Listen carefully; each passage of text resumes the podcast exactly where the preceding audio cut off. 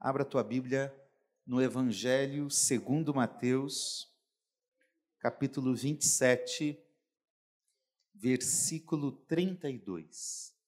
Mateus 27, versículo 32. O tema da minha mensagem nesta manhã é um desconhecido veio, ele nem me deu oi, ele veio andando por ali. Pode tirar esse negócio aí, meu filho. É prazer, eu sou assim. Todos acharam? Amém? Ao saírem, encontraram um sirineu chamado Simão, a quem obrigaram a carregar a cruz de Jesus. Ande um pouquinho. Marcos, capítulo 15, próximo livro, versículo 21.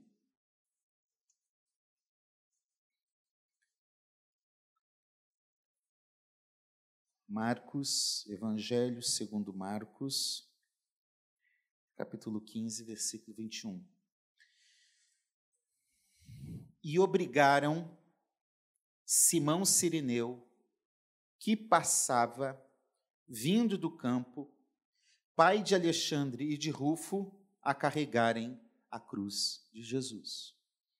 Vamos mais um livro? Lucas, capítulo 23, versículo 26.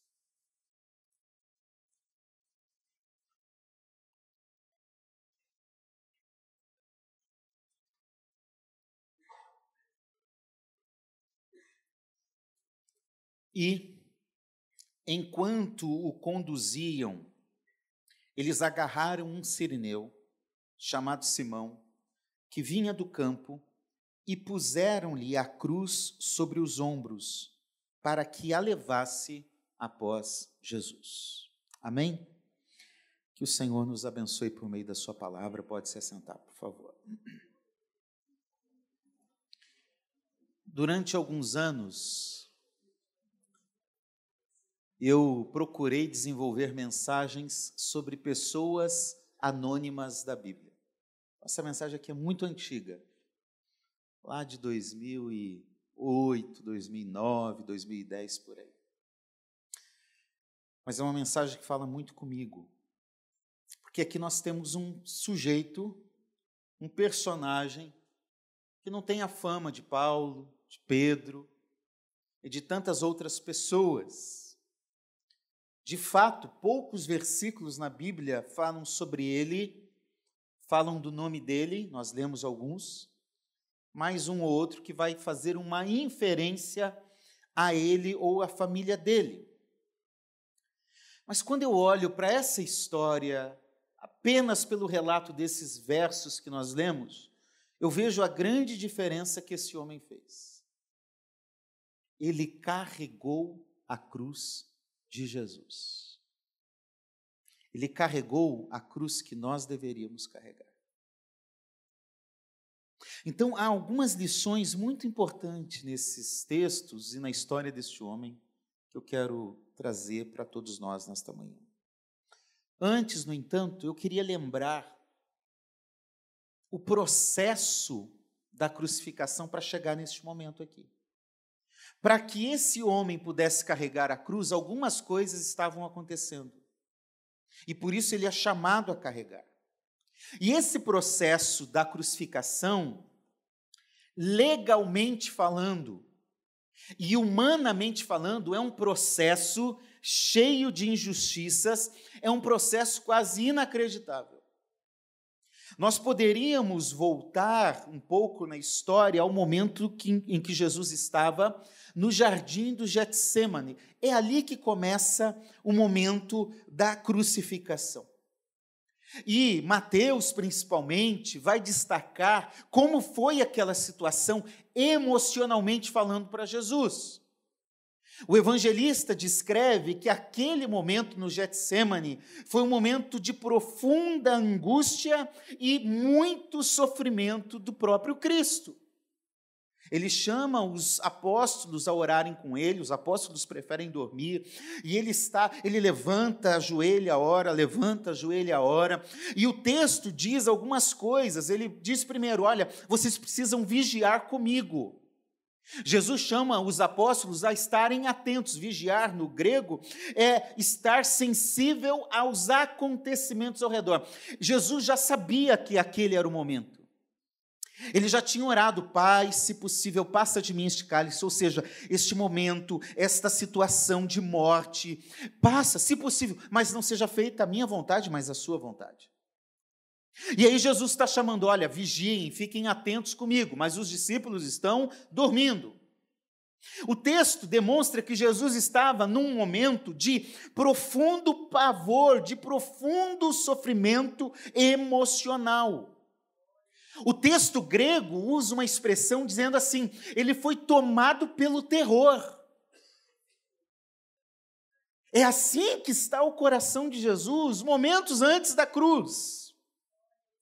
Lucas, que é um médico, ele traz um detalhe que só ele relata. No capítulo 22, versículo 44, diz que Jesus estava suando, transpirando gotas de sangue. E quando nós estudamos o aspecto clínico, ainda bem que o pastor Paulo não está aqui para eu falar isso nessa manhã. Se algum médico está aqui, dá licença, por favor, vai ali fora, daqui a pouco você volta. Esse processo se chama hematidrose. É raro acontecer, mas ele acontece quando alguém está sob um profundo estresse, com medo da morte iminente ou com medo de uma fatalidade muito grande que está para acontecer. Então, esse profundo estresse leva alguém a suar gotas de sangue. E normalmente esse estado clínico é acompanhado de uma forte dor no corpo que pode levar à morte por si só. É essa a situação de Jesus nesse contexto.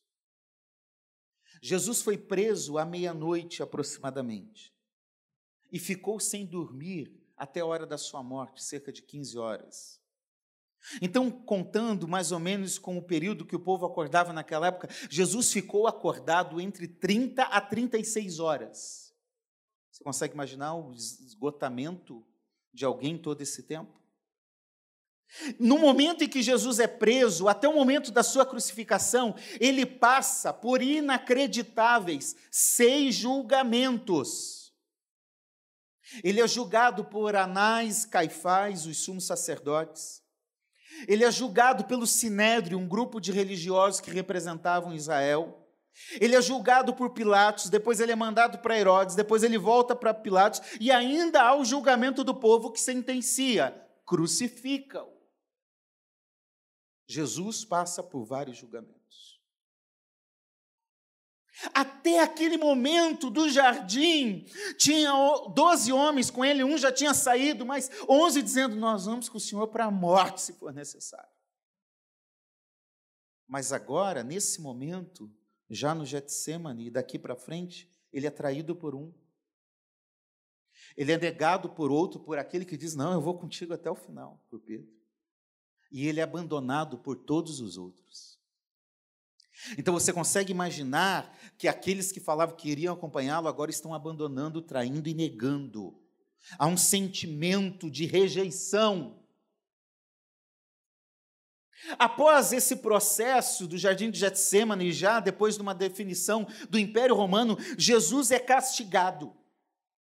E normalmente o castigo romano era realizado por um ou dois malfeitores. Lictor era a expressão que se usava que eram especialistas em tortura.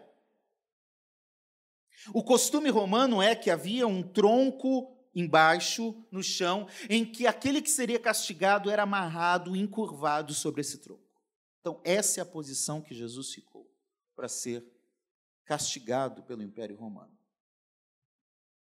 A Bíblia fala que ele sofreu o flagelo, que era um pedaço de madeira aproximadamente com 50 centímetros, com tiras de couro e com pontas que misturavam algo como chumbo, como ossos e algo parecido a vidro. Isso estava nas pontas. E cada vez que esse chicote, esse flagelo acertava aquele que estava sendo castigado, no caso aqui Jesus, Os primeiros golpes faziam com que aqueles ossos, chumbos e tudo é, entrasse no corpo, e o primeiro golpe formava uma bolha por causa da ferida debaixo da pele. Os golpes seguintes é, estouravam essas bolhas e a carne viva ficava exposta. É isso que está acontecendo com Jesus. Chamando ele de rei, decidem dar uma coroa para ele e dão uma coroa de espinhos, com galhos secos e com tamanho de 12 a 20 centímetros, que foram encravados na cabeça de Jesus. Não é uma simples coroinha, era algo que entrava na cabeça e fazia sangrar. Agora você imagine que a cabeça é um dos lugares mais sensíveis, se não o mais sensível do corpo humano, cheio de nervos. Você consegue imaginar essa coroa encravando na cabeça de Jesus? Não havia limite para a crueldade nesse tipo de morte. Muitos morriam ou desmaiavam neste castigo. Não aguentavam. O espancamento romano não era igual o judeu, que tinha um limite de chicotadas, de 40 chicotadas. Esse tipo de, de sofrimento causava hemorragias subcutâneas debaixo da pele e fazia com que o corpo entrasse em choque e inchasse. A pessoa ficava totalmente desfigurada. Após tudo isso, Lucas capítulo 22, versículo 63 diz que Jesus sai para sua caminhada na cruz, mas antes fica nu, coberto apenas com uma capa até os cotovelos. O nosso mestre, o Senhor de todas as coisas, ficou nu. Mateus 27, 28. Mateus 27, 30 diz que as pessoas cuspiam e batiam em sua cabeça com a coroa que estava encravada na sua cabeça. Outros zombavam, diziam: Salve o rei dos judeus. É isso que está acontecendo nesse processo. E aí Jesus entra no que a gente conhece como via dolorosa, caminho das dores, ou um trajeto de sofrimento, em que tem ali, deve, deveria ter entre 500 metros a um quilômetro no máximo. E agora imagine que Jesus sofrendo tudo isso, ele é chamado a andar cerca de 500 metros a um quilômetro e meio ao cansaço, sem dormir, com dor, sofrendo, com o corpo todo dilacerado já num lugar público e movimentado que é Jerusalém daquele tempo, no tempo da Páscoa, onde muitos peregrinos, muitas pessoas vinham de fora de Jerusalém, de Israel, para festejar em Israel. A cidade está tomada. Você já tentou entrar, andar na, na Uruguaiana no Natal? A crucificação era uma festa de ostentação da força e do poderio dos romanos. Por isso, quanto mais pessoas, melhor.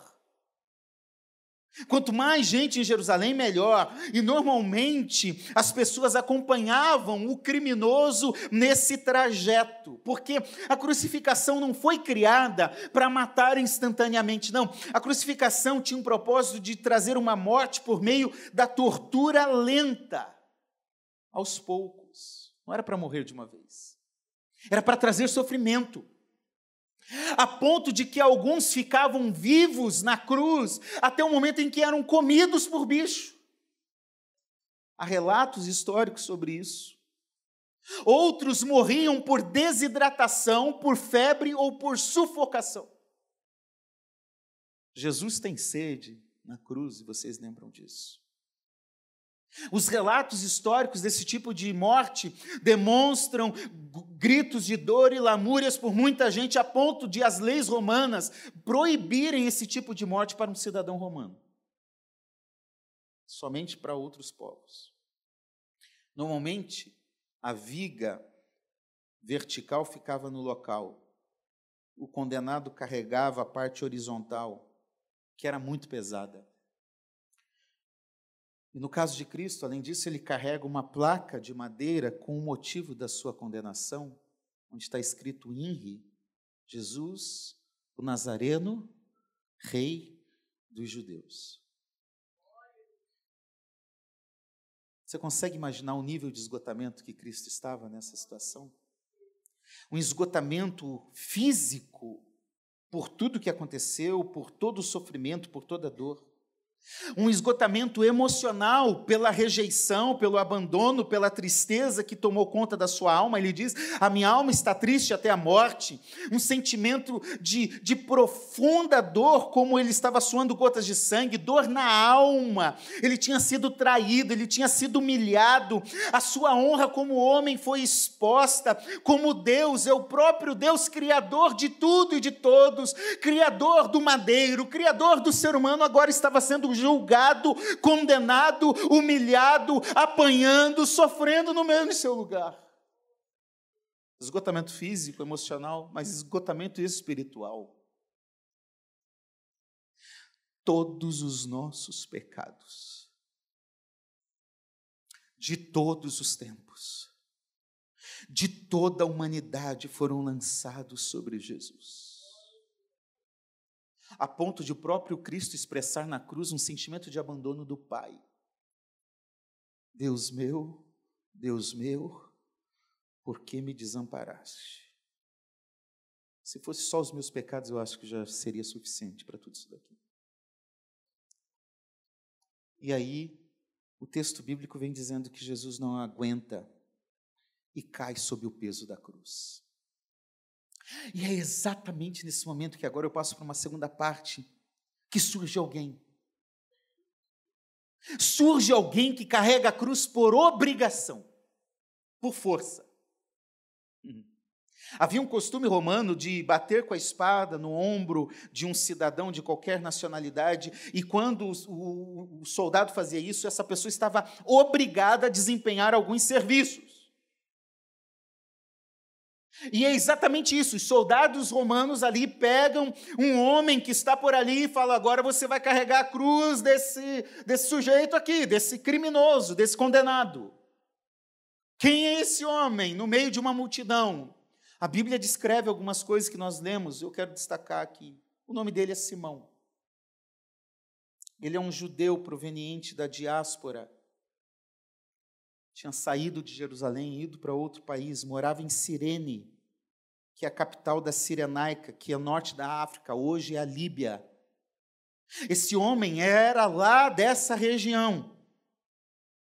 E como todo judeu, ele tinha um sonho de ir a Jerusalém para comemorar a Páscoa. Sabe aquele negócio? Vamos fazer uma viagem? Uma festa importantíssima do calendário judeu. É um sonho. Vamos para lá, vamos, vamos visitar Jerusalém, vamos celebrar a Páscoa na Cidade Santa. Eu não sei se ele economizou, eu não sei qual o nível de esforço, mas eu sei que era algo especial na vida de qualquer judeu ir para Jerusalém nesse período. Marcos e Lucas dizem: esse homem está vindo do campo, está vindo de fora. Pode ser que ele estivesse próximo de Jerusalém, distante de Jerusalém, da sua cidade, de uma área rural, alguma coisa assim. Marcos diz algo que é fantástico, ele diz assim: pegaram alguém que passava. Jesus tá, Simão estava passando. Sabe aquele negócio de curioso? O que está acontecendo ali? Quando a gente vê uma muvuca, né? Fala a verdade. O que está acontecendo? Vamos ver. Marcos diz: é alguém que passava. O Lucas, capítulo 23, versículo 26, enquanto conduziam Jesus, eles agarraram um sirineu. Eles pegaram o homem e falaram: vem cá, você vai carregar essa cruz aqui. E puseram-lhe a cruz sobre os ombros para que a levasse após Jesus. O termo aqui é um, um, uma força. Ele foi obrigado a carregar essa cruz. Agora veja: o que nós temos na perspectiva de Simão Sirineu é o pior dos seus dias. Porque aquele homem que estava realizando um momento especial de peregrinação a Jerusalém faz com que aquele sonho se torne um pesadelo. Porque de espectador do drama, do que está acontecendo com o crucificado, agora ele faz parte da história. Eu fiquei tentando me colocar no lugar do Simão Sirineu e fazendo algumas perguntas. Podia ser o Patrick, podia ser o João, por que eu? Pega o outro ali, me deixa em paz. Não, não, não, eu sou lá de, de Sirene, deixa eu aqui, eu só estou passando. Eu não tenho nada a ver com a história, eu nem conheço esse crucificado, porque eu. Eu fico imaginando se eu estivesse lá, eu ia ter uma sensação de raiva, de ressentimento, de ódio dos romanos e de ódio desse crucificado. Por que, que eu tenho que carregar sua cruz? Você é o criminoso e não eu. Eu vou dar um jeito de fugir desse lugar aqui. Se você pensa como eu, somos normais. Qual a percepção da multidão em relação a Simão? Ih, coitado. Que vergonha, que humilhação. Simão é constrangido a carregar a cruz de Jesus. Mas agora, e aqui é o centro da mensagem, surge outro alguém. Nesse processo, surge um homem que carrega a cruz por amor. Pastor, de onde você está tirando isso? O texto que nós lemos não diz isso. Nós vamos, nós vamos construir aqui uma, um raciocínio. Algo aconteceu nessa situação. E a gente vai juntando as informações para chegar a essa conclusão. Primeiro, por que, que esse homem passa a carregar a cruz de Jesus não mais por obrigação, mas por amor? Porque esse homem tem nome na Bíblia. Mateus, Marcos e Lucas, os três evangelistas, Lucas, o historiador, que investigou com cuidado, quando escreveram os evangelhos, chamam ele de Simão, sabe o nome, sabe da cidade, da procedência, sabe da família, ou seja, tudo nos leva a crer, e outros textos daqui a pouco eu vou ler, nos levam a entender que esse homem não era um certo homem, uma certa mulher, um alguém, um centurião, um mestre da lei. Não, não, não era alguém que chegou, passou e foi embora. Foi alguém que chegou, marcou, se conheceu o nome, se conheceu a família, se conheceu a história, se conheceu a procedência e se tornou alguém conhecido da igreja. Esse homem se tornou alguém da igreja. Nós já vamos chegar lá, você vai ver algumas coisas. Atos capítulo 13, versículo 1 diz que na igreja de Antioquia tinha um tal de Simeão de Níger. Simeão, o negro. Alguns comentaristas entendem que esse homem é um destes, pode ser esse sireneu. Pode ser. Um mestre e profeta na igreja de Antioquia. No entanto, olha comigo agora Marcos capítulo 15, versículo 21.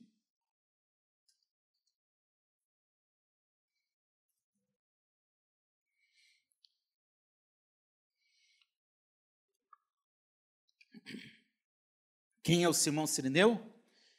E obrigaram Simão Sirineu que passava vindo do campo, ele é pai de Alexandre e de Rufo.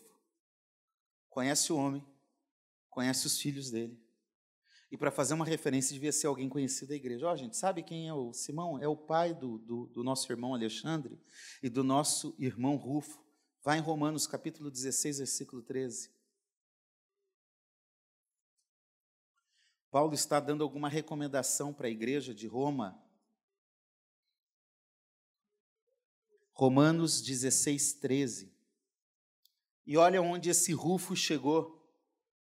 Saúdem Rufo, eleito no Senhor, e igualmente a mãe dele, que tem sido mãe para mim.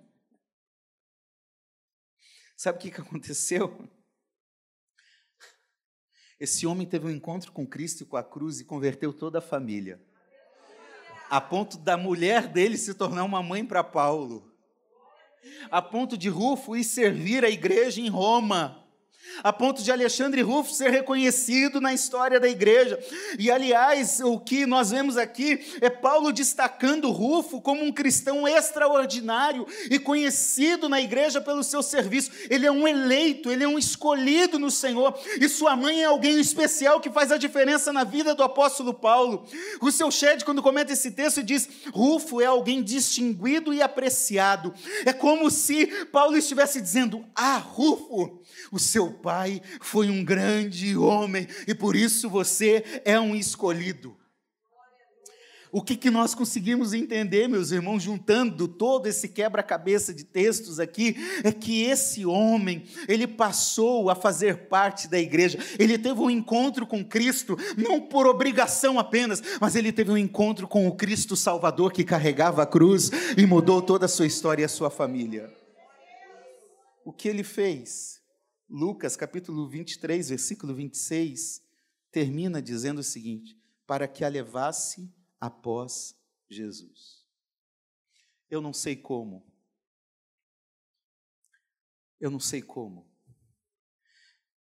Mas Jesus foi andando à frente. Deixa eu pegar esse negócio aqui, eu já devolvo para o lugar, tá bom? E o Simão foi carregando a cruz e olhando para Jesus. Foi carregando a cruz e olhando para Jesus. Sabe o que, que acontece? Quando alguém olha para Cristo, quando alguém tem um encontro com Cristo, a vida é transformada. O olhar de Jesus envolveu, ele viu na, em Jesus compaixão, por que será que esse homem está sofrendo assim? Por que, que ele está sendo sacrificado? Ele viu em Jesus amor, ele viu em Jesus gratidão, ele sentiu o peso da cruz e aquele ódio e obrigação se tornou em amor.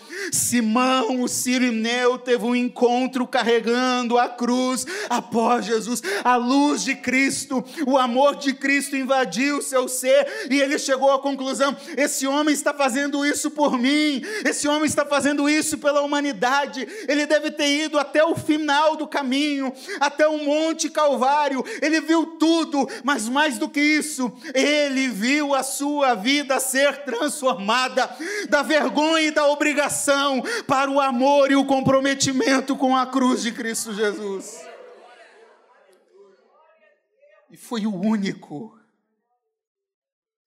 Sabe, às vezes eu quero chegar no céu, quando chegar lá eu quero conhecer Paulo, eu quero conhecer Moisés, eu quero conhecer alguns personagens, mas eu quero conhecer Simão. E dizer: Simão, obrigado. Você ajudou a carregar a cruz do meu Senhor. A cruz que eu deveria ter carregado, você, você carregou. Simão começou constrangido, obrigado. Mas o amor de Cristo gerou uma transformação. Sabe, talvez você veio à igreja por obrigação, talvez você veio porque sua mãe lhe trouxe, porque alguém lhe trouxe, porque alguém lhe convidou. Mas eu quero dizer para você que quando nós temos um encontro com a cruz de Cristo, aquilo que é religiosidade vazia, aquilo que é um encontro forçado, aquilo que é uma obrigação, aquilo que é uma mera conveniência social, deixa de existir, porque quando nós temos um encontro com Cristo da cruz e com a cruz de Cristo, nós temos uma nova visão de nós mesmos. Quem tem um encontro com a cruz de Cristo nunca mais tem a mesma vida vida, porque quem se encontra com o Cristo da cruz tem coisas diferentes que marcam a sua história. Há uma nova visão. Uma nova visão daquele homem de si mesmo que fez aquilo por, pela cruz e por amor à humanidade. Quem tem um encontro com a cruz ganha uma nova razão de existir, de viver, de servir. Paulo nos diz em 2 Coríntios capítulo 5, versículo 14, porque o amor de Cristo nos constrange. Meus irmãos, nós não estamos pregando um evangelho de prosperidade, de coach, para você ter sucesso, para você ficar rico, para você ter coisas boas nessa vida. Deus nos chamou para o evangelho da cruz que deve nos constranger. Quando nós olharmos para a cruz, deve haver constrangimento em nós. O amor de Cristo nos constrange. Romanos 5,8, mas Deus prova o seu amor para conosco, pelo fato de ter Cristo morrido por nós, sendo nós ainda pecadores. Isso não te constrange? Sendo nós ainda pecadores. E o chamado de Jesus agora é: vamos carregar a cruz após ele. Que contraste de Simãos. O Simão Pedro, o bonzão, que diz: Eu vou com o senhor para onde quiser. Fugiu e negou. O Simão Sirineu carregou e suportou a cruz. Porque o amor a Cristo, o compromisso com a cruz de Cristo, não é feito por palavras vazias, mas em atitudes de renúncia e de carregar a cruz de Cristo. Por isso, quero terminar dizendo: o desafio hoje está lançado. Nós somos chamados a carregar a cruz de Cristo. Jesus disse em Lucas 9:23: Se alguém quer vir após mim, negue-se a si mesmo e tome cada dia a sua cruz e siga-me. O que Simão fez aqui é o chamado para mim e para você. E como Simão, quando nós carregamos a cruz, nós temos um encontro com o Cristo verdadeiro. Nós temos um encontro que muda a nossa vida. O que significa carregar a cruz para você? Carregar a cruz virou até um termo pejorativo. Ah, minha sogra é minha cruz que eu tenho que carregar. Ah, minha mulher, meu marido. Virou um objeto de acessório. Ai, que bonita aquela cruz. Sem entender o valor e aquela obra que foi realizada na cruz. Virou um objeto místico, um amuleto, um patual, uma proteção. Meu Deus do céu, meu Deus, sabe, sem sentido, sem vida, sem, sem significado. Carregar a cruz é um compromisso sincero e engajado com Cristo Jesus. Quando eu escolho carregar a cruz, como Lucas nos chama, eu escolho fazer uma opção por Cristo, pelo Cristo da cruz. Eu escolho fazer uma opção pela opção de Cristo. Cristo escolheu a cruz, eu escolho Cristo e escolho a opção de Cristo. Eu também sou chamado a ser um cristão da cruz e que carrega a cruz. Mas atenção, eu também faço uma opção pelas consequências da opção de Cristo. Ele carregou a cruz, ele fez a opção pela cruz, carregou a cruz e morreu na cruz. O cristão tem que morrer na cruz. Esse é o desafio de levar a cruz.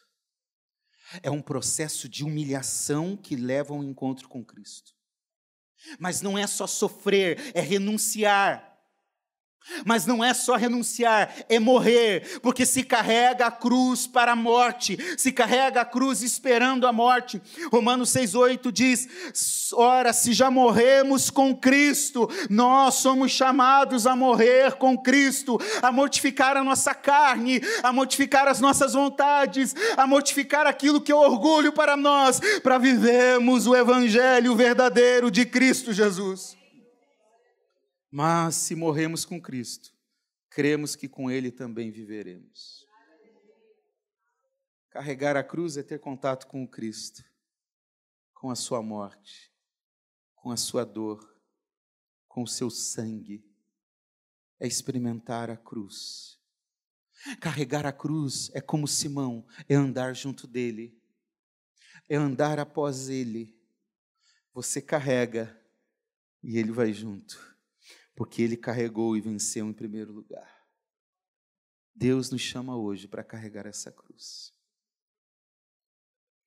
Muitos pagariam milhões, milhões, para ter um pedacinho da madeira da cruz. Mas não são capazes e não querem seguir a Cristo carregando a cruz hoje.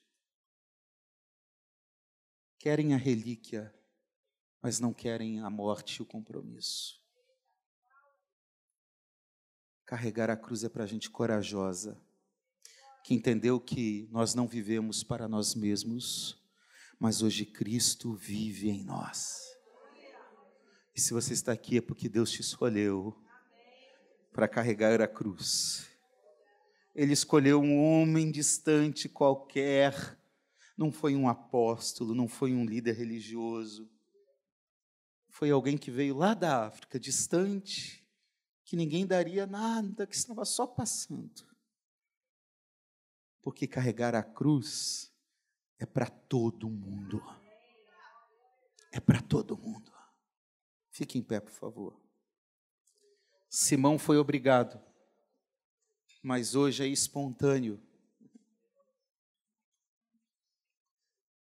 Podemos cantar Rude Cruz? Amém? Vocês ainda sabem essa música? Nós o amamos, porque ele nos amou primeiro.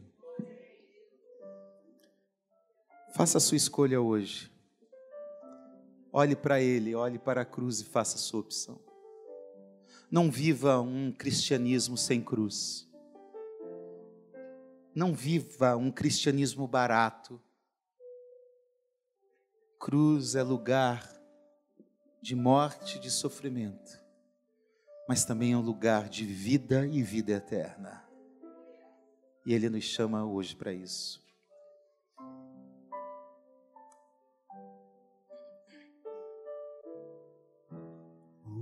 de cruz se erigiu, dela o dia fugiu,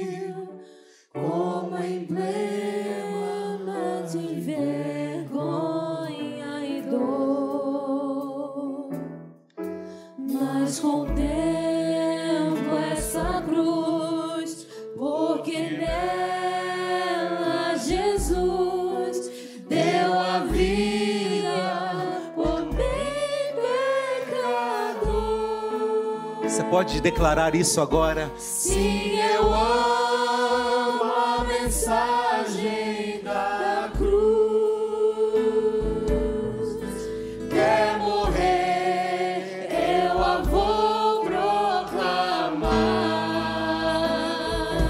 Vai levar mesmo?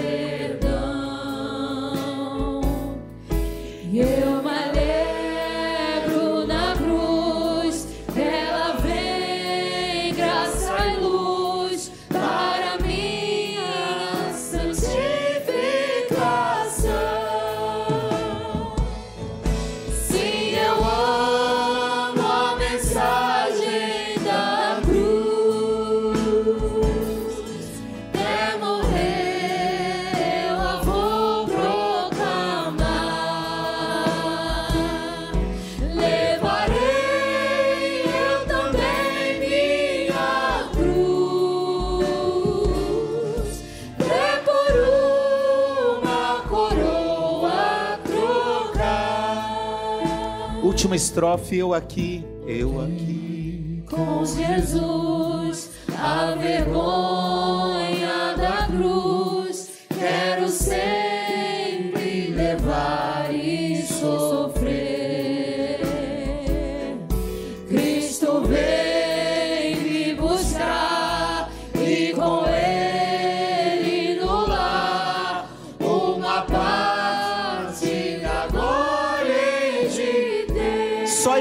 você pode levantar sua mão e dizer: Eu amo a mensagem da cruz. Até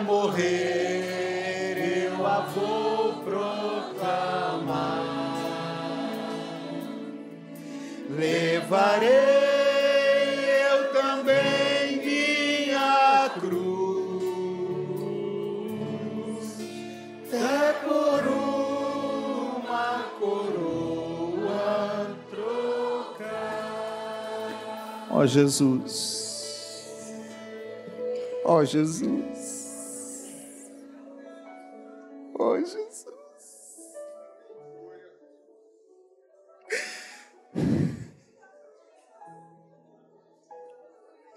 Como te agradecer.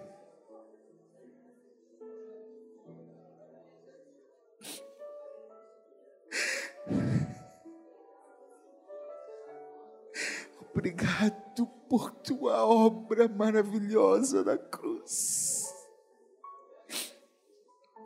Por cada cravo, por cada chicotada, por cada humilhação e zombaria, por mim, por nós. Obrigado, Jesus.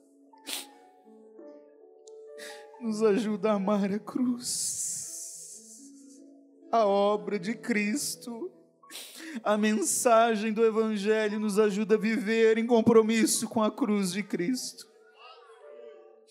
Que não seja por obrigação, que não seja uma mera religiosidade vazia, mas seja uma vida nascida no Calvário. Que possamos levar a nossa cruz até o dia de a trocarmos por uma coroa na glória. Obrigado, Jesus.